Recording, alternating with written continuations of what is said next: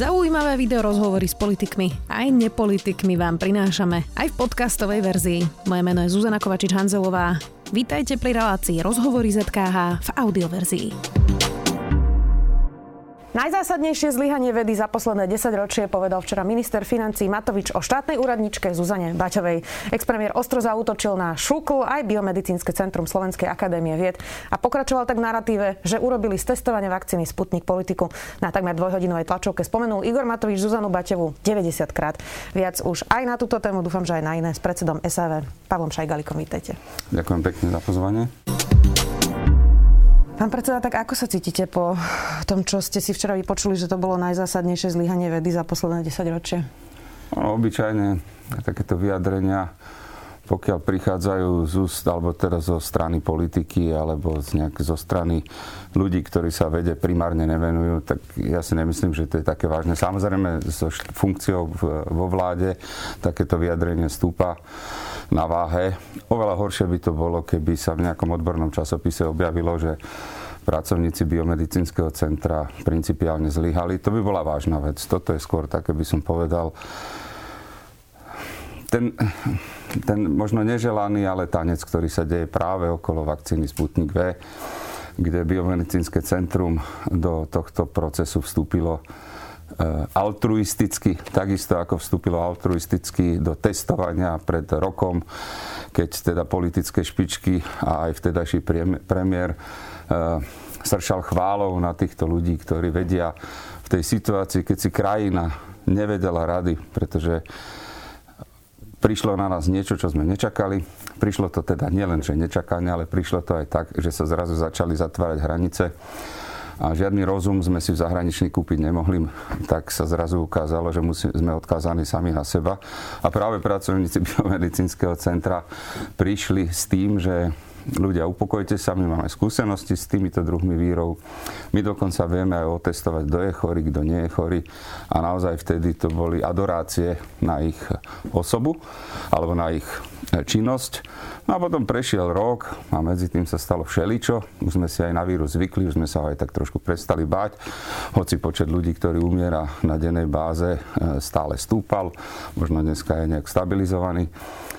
A zrazu, keď nejak v tom politickom, tej mozaike mojich predstav, ako tá politika má vyzerať, a teda som človek z politiky, tak sa mi nejaká, nejaký kamienok nehodí, tak potom označím tých vedeckých pracovníkov, že zlyhali. Ale to principiálne nie je možné, lebo vedecký pracovník môže zlyhať iba, keď urobí zlý experiment. Mm. Keď sfalšuje výsledky.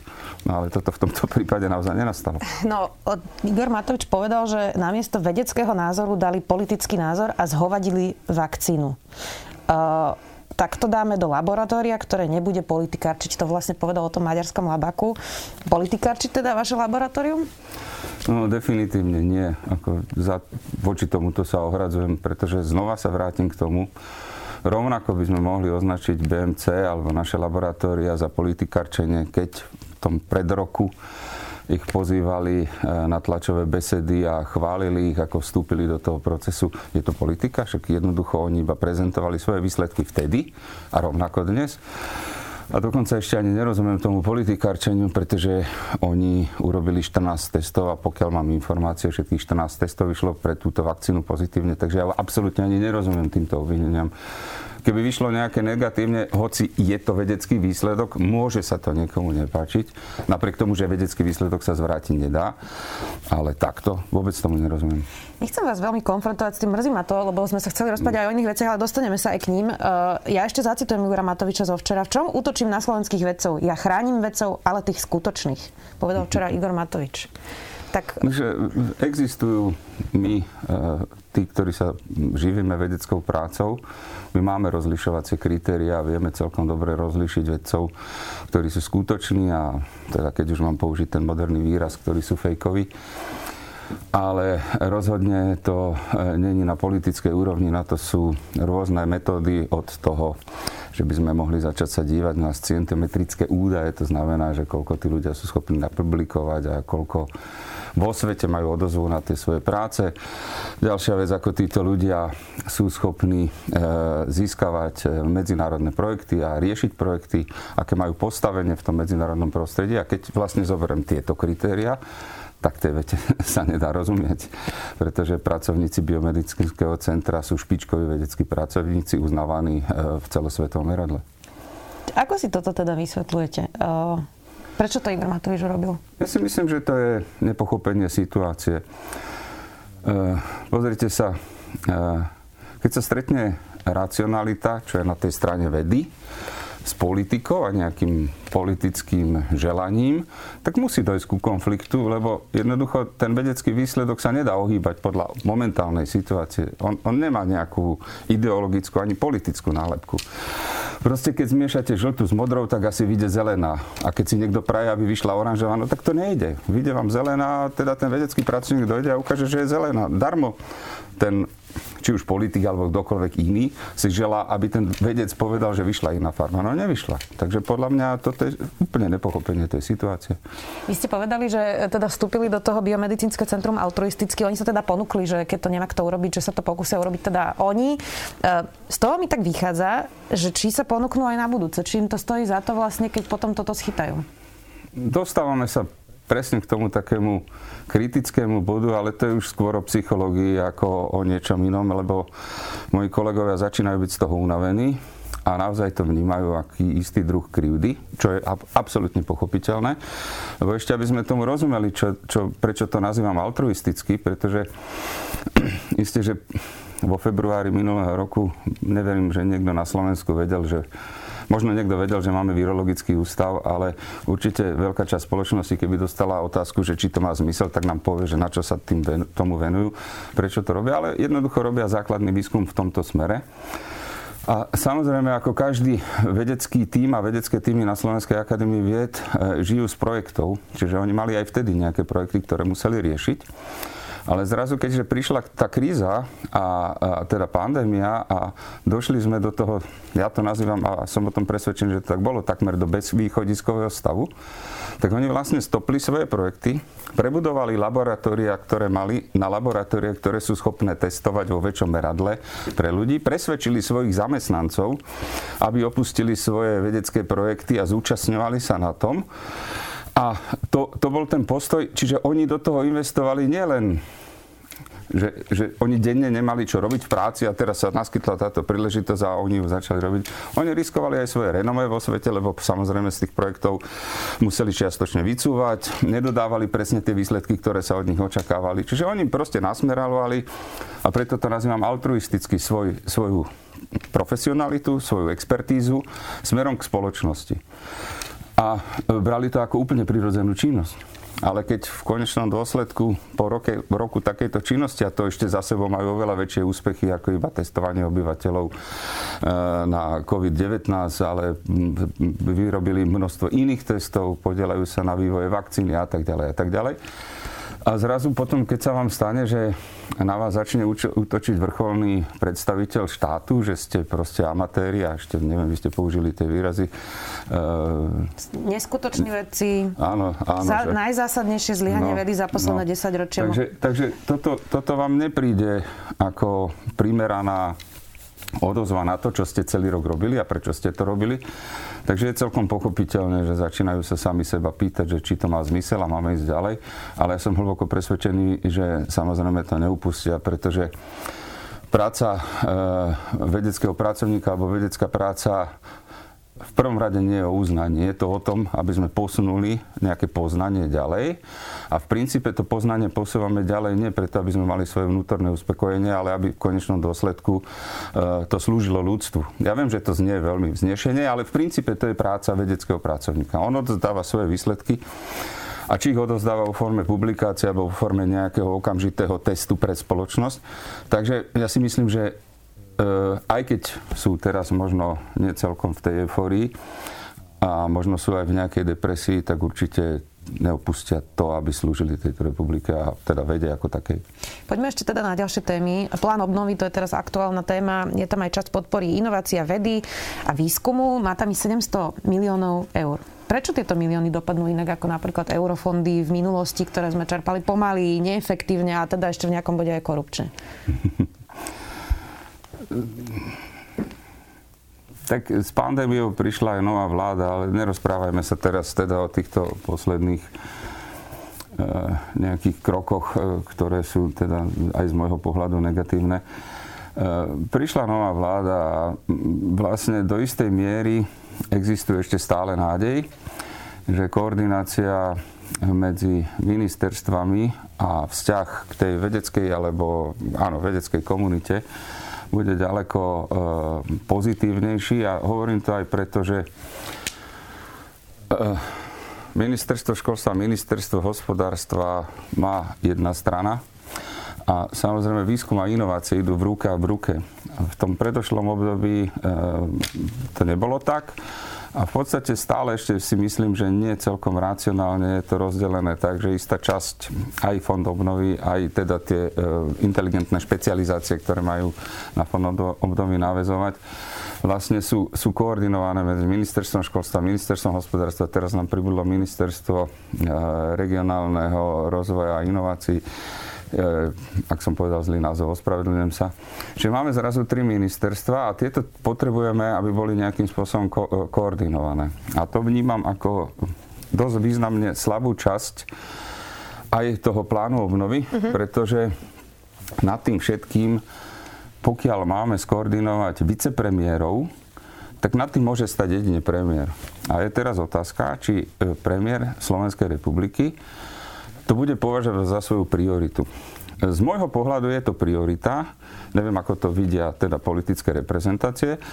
Z môjho pohľadu je to priorita, pretože ten celkový balík, tuším sedem miliárd, alebo koľko to je, by mal naozaj reštrukturalizovať Slovensko ako celok a mali by sme sa naozaj pohnúť k viac inovatívnym technológiám, výrobkom, ja produkcii. Predseda, ale no a vrátime teda, sa, že prečo. Áno. Áno. Lebo doteraz a, sme nevedeli čerpať áno, efektívne. A, a nebolo to len kvôli osobe premiéra alebo osobe, osobe ministrov. Je tam množstvo aj ďalších iných problémov, ktoré tento, sa zatiaľ nevyriešili. Tento môj dlhý, tento môj dlhý úvod smeruje k tomu, že pokiaľ premiér si to zoberie za svoje, tak potom on má jediný páky na to, aby fungoval systém. Lebo v tej dávnejšej minulosti nám nefungoval systém. Predošlé ministerstva, konkrétne ministerstvo školstva a ústami tedajšej pani ministerky sa vyjadrovali, že e, tí odberatelia nemajú dostatočnú absorpčnú schopnosť. To bola taká obľúbená veta. Mm-hmm. Ale absorpčná schopnosť znamená, že doma to používate, zo, máte, rozleje sa vám voda, zoberete húbku a tá húbka to nasaje. Ale keď na tú vodu položíte igelit, tak tá húbka vám nič nenasaje. A preto nemá absorpčnú schopnosť. Dobre, tak čiže, čo musíme robiť, aby tam ten igelit nebol? No, čo musíme robiť? Čiže my v prvom rade, môj názor je, potrebujeme zefektívniť a zvýšiť dôveru v tú akademickú obec, že tie peniaze neukradne. To je prvá vec. Áno. Pretože to nekonečné množstvo byrokratických prekážok, ktoré vedú k tomu, že nakoniec, aj keď máte dobrý úmysel, tak tie peniaze vyčerpáte, ale neefektívne, pretože dnes, keď máte plánovať, aký prístroj si kúpite o štyri roky a dokonca, keď to preženie, musíte mať aj jeho výrobné číslo, medzi tým sa technológia po- posunie a vy nemôžete zmeniť t- túto kúpu a tak ďalej. Druhá vec. Čiže zrýchliť. Zrýchliť, to je, to je definitívne. Druhá vec, nám ešte stále chýba, čo sa volá štátna vedná inovačná politika. Čiže my vlastne nemáme celkom určené priority tohto štátu, kam by takéto peniaze mali ísť. Máme e, inteligentnú špecializáciu, teda e, R I S tri, ale to je na štrukturálne fondy, ale na fond obnovy nám stále chýba nejaký e, obecný názor tohto štátu, kam by tie peniaze mali ísť, tak aby sme boli dobre predpripravení na efektívne čerpanie štrukturálnych fondov.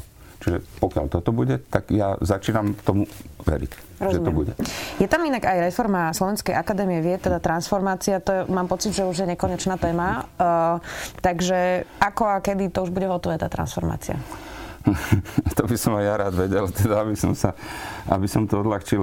Uh, Transformácia Slovenskej akadémie vied je naozaj nekonečný príbeh, keď vám poviem, že prvé schvaľovanie v rámci Slovenskej akadémie vied, že takémuto kroku nasta- tento krok nastane, bolo, ak si dobre pamätám, v roku dvetisíctrinásť, takže naozaj už na veľa času uplynulo. Teraz sme sa znova dostali trošku do sklzu. Musím povedať, že zmenou vlády sa prudko zmenil prístup ministerstva školstva, čo je gesčné ministerstvo, ktorý tento zákon predkladá do parlamentu, a naša pôvodná predstava bola taká, že ten zákon bude v parlamente na majovom rokovaní. To sa teraz nestihlo, tých dôvodov je niekoľko, ja nebudem hovoriť dôvody za pána ministra, ale jednoducho je to tak. Lebo z pohľadu zase Slovenskej akadémie vied je, že by sme boli veľmi šťastní, keby to teda júnová schôdza ten zákon odobrila, aby vošiel do platnosti, a my by sme prvého prvého na budúci rok mohli prejsť na tú formu verejnej výskumnej inštitúcie. Pokiaľ sa tie termíny príliš posunú, tak nám k tomu... Tak to tak, áno, tak nám neustane, neustane čas. Um, ako zatiaľ vlastne vy hodnotíte súčasnú vládu? Chápem z toho kontextu, čo ste viackrát spomenuli, že teda porovnávate pani Lubiovú s pánom Grölingom a vnímate pána Grölinga teda pozitívnejšie. Pochopila som to správne? Správne. Uh, a pýtam sa aj preto, že napríklad teda vysokoškolský zákon je napísaný tak, že vysoké školy sú v štrajkovej pohotovosti, čiže tie asi úplne s pánom Grölingom nie sú spokojné. Vy sa na to pozeráte ako? Na vysokoš... Takto ja to oddelím. Áno, aby som oddelil. Lebo naozaj z, z nášho pohľadu to rokovanie o, o, zákonoch, o zákone o verejných výskumných inštitúciách a novele zákona o Slovenskej akadémii vied je akože radikálna zmena. Ja chválim pána ministra Grölinga za to, že pán štátny tajomník, pán Pavlis, je štátny tajomník, ktorý sa vede, venuje, venuje vede. A je to človek, ktorý je nesmierne kooperatívny a s nami sa s ním veľmi dobre spolupracuje. Ja samozrejme neviem, ktorý štátny tajomník pripravuje, pripravoval zákon o vysokých školách, alebo novelu zákona o vysokých školách. A podľa mojich informácií tam k takejto kooperácii neprišlo. A preto vzniš, prišlo aj k tomu stretu, e, ktorý sme videli až po tú štrajkovú pohodovosť mojich kolegov univerzi- e, teda z univerzít. Samozrejme, e, problém, aspoň myslím, ten najväčší problém, a s tým s univerzitami súhlasím, aby bolo jasné, ten najväčší problém je, že univerzity mali e, mali tam, tam ohrozenie... Vlastne o politizáciu a, akademickej správy. Tam, že by vlastne o, o minister dosadzoval... Áno, že by minister dosadzoval áno, ľudí, ktorí áno, budú voliť dekanov, rektorov áno. a bol by to problém. A strata samosprávnosti je naozaj e, kritická. A to nie je len preto, že, že univerzity alebo akademický priestor na Slovensku potom túži. Je to, je to všeobecný, všeobecný jav, pretože e, skúmanie a bádanie musí byť slobodné. Nesmie byť ovplyvňované politickou objednávkou. A znova oblúkom sme sa vrátili vlastne tam, kde sme začali. Jednoducho, ak chcete, aby niekto vyvinul niečo, čo je zmysluplné pre ľudstvo, tak musí mať k tomu voľnosť a nesmie byť obmedzovaný politickými bezprostrednými objednávkami. To je e, v, dokonca v charte vysokých škôl, ktoré, ktorá bola obnovená pred niekoľkými rokmi, ale táto charta vznikla pri založení univerzity v Padove. E, samosprávnosť univerzity a sloboda bádania, to sú tie princípy. A pokiaľ je toto ohrozené, tak vlastne strácame, ako keby my vytlačame univerzity niekde úplne inde. My vytlačame univerzity do pozície samoobsluhy, kde niekto príde a objedná tovar a potom ten bude dodaný. Mm-hmm. Dobre, čiže v niektorých situáciách s pánom Grölingom jednáte dobre a toto napríklad teda nehodnotíte pozitívne, chápem.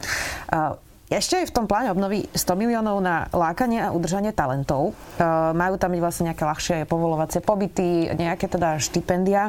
Mimochodom, tento týždeň inak sme tu mali rozhovor teda síce na diaľku, pretože uh, Michaela Musilová je na Havaji, ale je to teda astrofyzička, ktorá popisovala, že odišla zo Slovenska aj preto, že musela, teraz ju parafrazujem, žobrať o peniaze a že dopredu, keď sa hlásila na granty, jej hovorili, že tie už sú rozdelené a že ich prosto nedostane, a popisovala teda nejaký, nejakú korupčnú schému, ktorá v tých grantoch podľa nej v tom čase, pár rokov dozadu, teda, aspoň teda, že jej to hovorili, že, že je. Tak teda, um, vyzerá to tak, že nejde asi len úplne o peniaze, ktoré do toho nalejeme, ako aj o ten celý systém tých grantov a toho, aby sme sem udržali šikovných ľudí, ako napríklad je Michaela Musilová alebo aj iní. Samozrejme nevidím do hlavy pani kolegyne Musilovej, prečo povedala to, čo povedala. Samozrejme, ako v každom systéme, tá gaussovská krivka tej spoľahlivosti je nejaká.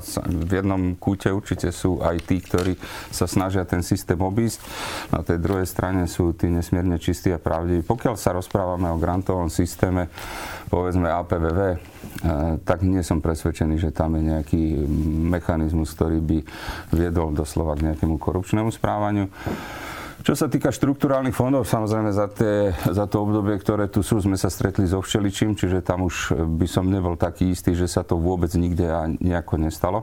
To, čo definitívne môžem povedať, že v tom akademickom prestroje, prostredia za tým stojím, žiadne takéto korupčné alebo ani iné mechanizmy nefungujú. Tak čo potom odradza tých ľudí? No a teraz sa vrátim k tomu. Samozrejme, ten problém je, ktorý som naznačil už predtým, to je, že máte veľké byrokratické zaťaženie. A vy v podstate, keď sa opýtate bežného vedeckého pracovníka na Slovensku, koľko času venuje vede a koľko času venuje písaniu projektov a celej tej byrokracii, tak sa, keď povie, že päťdesiat na päťdesiat, tak hovoríte, fú, to je dobre. Obyčajne tá byrokracia zabera ešte viacej času. Ja sám si pamätám, ja som strávil na Max Plancku v Nemecku dva roky, v tých deväťdesiatych rokov, a moja jediná úloha od rána do večera bola robiť vedu. Ja som sa nestaral o to, že či mám ceruzku, či ten prístroj funguje. A či... prečo musia robiť toľko byrokracie? Pretože e, zase sa dostávame k tomu, že sme tak trošku podvyživení. Keď si zoberieme rozpočet Slovenskej akadémie vied a prepočítaný na množstvo pracovníkov a Českej akadémie vied a financovanie zo štátu, tak Slovenská akadémia vied má zhruba dve tretiny toho, čo má Akadémia vied Českej republiky. A nehovorím, že to je jediný zdroj pre nich. Čiže by ste potrebovali nájať ľudí, ktorí budú robiť tú byrokraciu, aby vedci robili vedu? Potrebuje sa sa dostať tam. A ešte sa vrátime k tomu, že, že teda e, ľudia odchádzajú zo Slovenska, čo je pravda, ale e, nie je jediný dôvod, že tu sú nízke platy alebo respektíve ní, nízke finančné ohodnotenie. A napokon sa aj niek- niektorí ľudia vracajú. My sme mali schému SASPRO, ešte ju aj máme. Je to projekt, kde sme prijali tridsaťosem vedeckých pracovníkov zo zahraničia. Niektorí z nich boli Slováci, niektorí boli cudzinci. A viete, čo bola najhlavnejšia motivácia, prečo prišli na Slovensko? Nie. Pretože tu u nás dostali možnosť riešiť svoj vlastný projekt. To znamená, oni si napísali projekt, komisia medzinárodná vyhodnotila, že je dobrý, dostali na to peniaze a oni mohli sa stať lídrami projektov. Keď sú naši mladí ľudia v zahraničí a sú aj dobrí, tak sa pohybujú z projektu na projekt. E, pokiaľ nezískajú stabilné miesto na univerzite alebo na nejakom inštitúte, tak vlastne on je síce mimoriadne kvalitný vedecký pracovník, ale aplikuje svoje pozície výlučne na projekty niekoho iného. A to je, pre mnohých ľudí je to frustrujúce. Niekomu to vyhovuje, pre niekoho je to frustrujúce. Čiže ja tvrdím, že keď sa vrátime tej schéme návrat, alebo schéme získať, alebo nalákať mladých vedeckých pracovníkov, podľa mňa kritické je, že im treba ponúknuť ich vlastnú. Oni musia prísť s vlastnou ideou a tú vlastnú ideu môžu tu riešiť s možnosťou vytvorenia vlastne svojho tímu, ktorý ich pôjde posúvať ďalej. A podľa mňa takýmto spôsobom získame určite tých kvalitných, najkvalitnejších ľudí, ktorí teda sa budú vracať na toto územie iba preto, že majú túto možnosť. Uh... Nepremrhala táto vláda vlastne tento rok. Ja rozumiem, že je pandémia, ale napríklad ministerka spravodlivosti pred, mala pripravené reformy, predložila ich, už má veľkú časť z nich aj schválenú a popri pandémii teda zvládla uh, aj nejakú svoju predstavu o tom, ako chce zreformovať svoj rezort. Uh, rozumiem, že ministerstvo školstva riešilo aj teda akútne témy naozaj zatvorených škôl a množstva iných problémov, ale predsa len hovoríte, že mešká aj zákon o Slovenskej akadémii vied uh, a žiadnu zásadnú reformu napríklad aj e, tej byrokracie a všetkého, o čom vlastne hovoríte, sme zatiaľ nevideli. Čiže e, nepremrhali sme vlastne rok e, na, na nič v podstate, že sme sa nepohli z miesta? Rozmýšľam, ako, ako byť spla- spravodlivý a objektívny.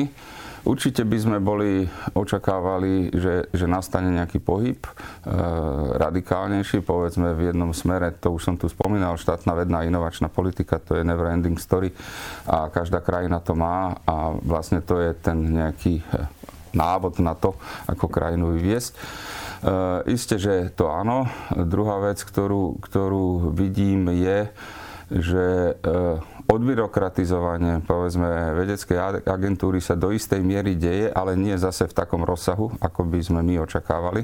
Čiže iste, iste nastali, teda nenastali zmeny e, také rýchle, ako sa možno podarilo v iných rezortoch, ale zase na druhú stranu, čo sa týka zákona, aj napriek tomu, že meškáme, tam to meškanie bolo spoločne spôsobené aj politickou krízou, ktorá tu existovala, aj nejakou predstavou pána ministra, že novela zákona o vysokých školách a tieto naše zákony pôjdu spolu a tak ďalej, takže neviem, či je to objektívne alebo negatívne, ale to, napríklad to, čo sa týka komunikácie vo vzťahu k nášmu zákonu, tam, tam nevyčítam nič. Čiže určite si viem predstaviť, že by tento rezort mohol byť oveľa ďalej, ale súhlasím aj s tým, čo ste povedali. Tá akutná situácia s tým obrovským množstvom školákov, ktorých máme od základnej školy až po absolventa vysokej školy, tak to bola vážna téma, ktorej, ktorá teda do významnej miery zabrzdila podľa mňa aj tieto reformy.